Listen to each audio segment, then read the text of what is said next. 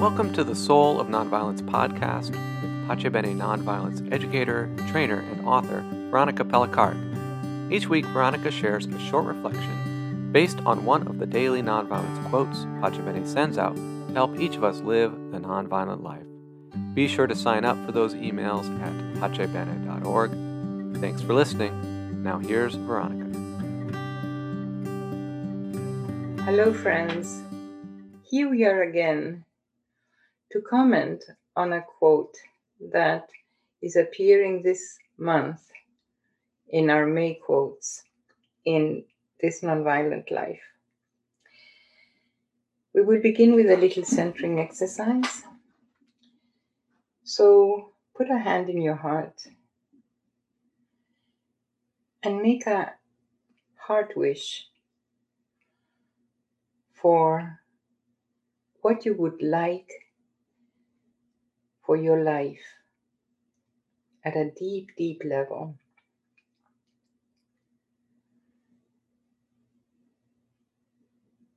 Just a quick thought, it doesn't need to be very long. And then rest your mind. Rest your mind. The quote we're going to discuss today is from Kazu Haga, and it showed up on Facebook after Daunte Wright was shot. And it's really about a heart wish.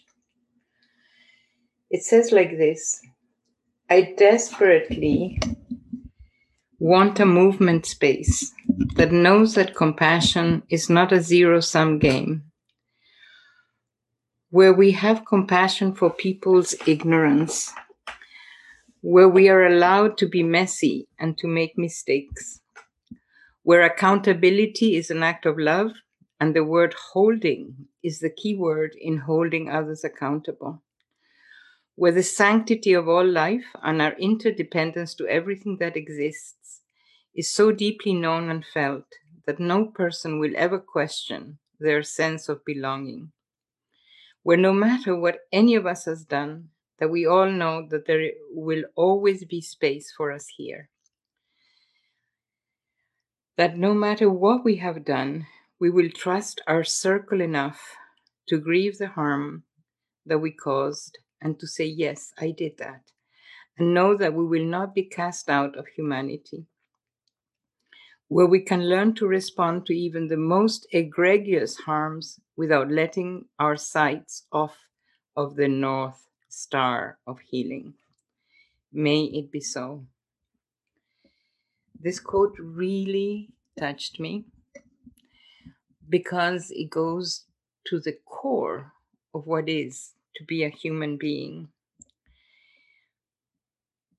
Desmond Tutu often talks about the word Ubuntu, which is a word in the African language which means my humanity is caught up, is inextricably bound up in yours.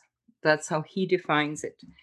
Ubuntu is also point also points out to the connection that exists between people. In other words, I am because you are.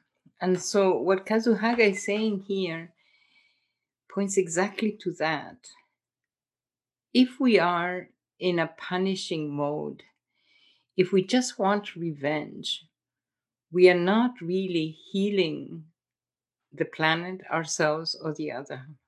That is the point we're making here. We need to understand that if we are one, like it is often said, if we are really one, then it means that we are one not only in the beauty and the glory of what it is to be a human being, but we are one in also the darkness that is in humanity and that is in all of us.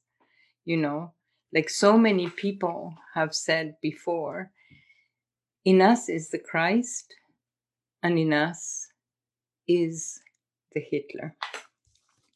And that is something to hold in our consciousness when we get punitive and when we want revenge. So Kazu Haga here is saying that he's asking for compassion for people's ignorance. And of course, that's what Jesus did on the cross, you know. He said, Forgive them, Father, for they do not know what they're doing. So, the permission to be messy, he says, and to make mistakes. And the, the line that I really like here is that where accountability is an act of love, and the word holding is the key word in holding others accountable. So we hold the other in mercy. This is what he's pointing to that we hold other people in our hearts in mercy and compassion. Because unless we do that, we become that which we judge, or we become the enemy that we are trying to punish. It's a very, I think this is a very profound statement that he makes here when he says that the sanctity of life and that interdependence to everything that exists is the core of what it is to be human and in this world.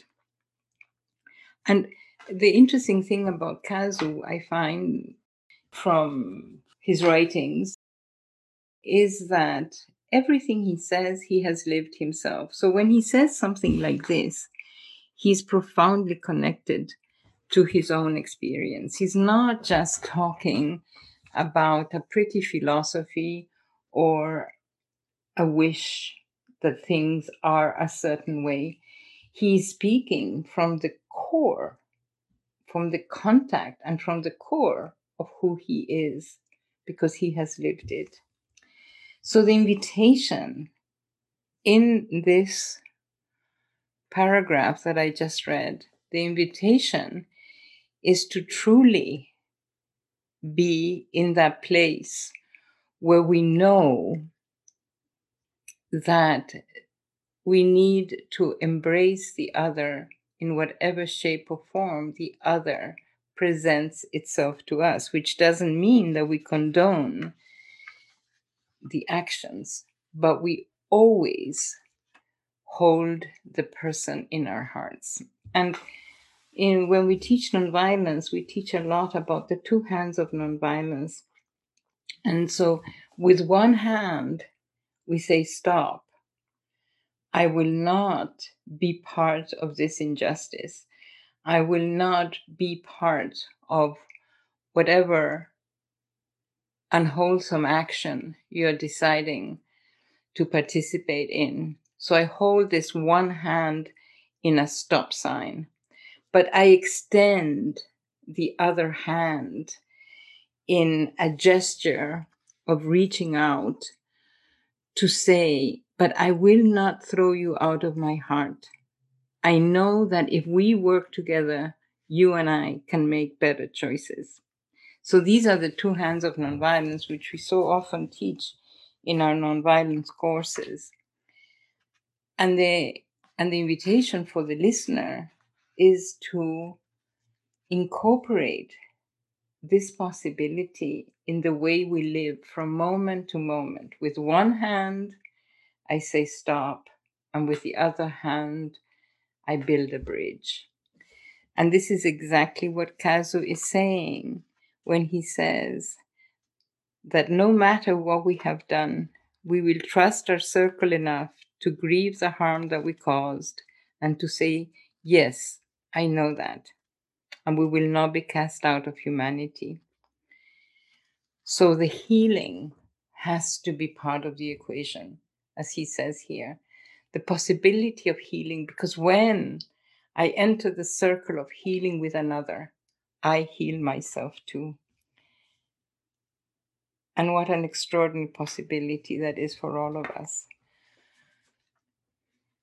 So, the invitation is for this week for you to put the two hands of nonviolence in all the situations that you encounter that are difficult, that trigger you, that cause you to say, you know, you are the other. Try it. Thank you so much for listening. Thanks for listening. Be sure to check out pacebene.org for more resources on nonviolence and join one of our many online nonviolence courses. Peace and all good to you this day.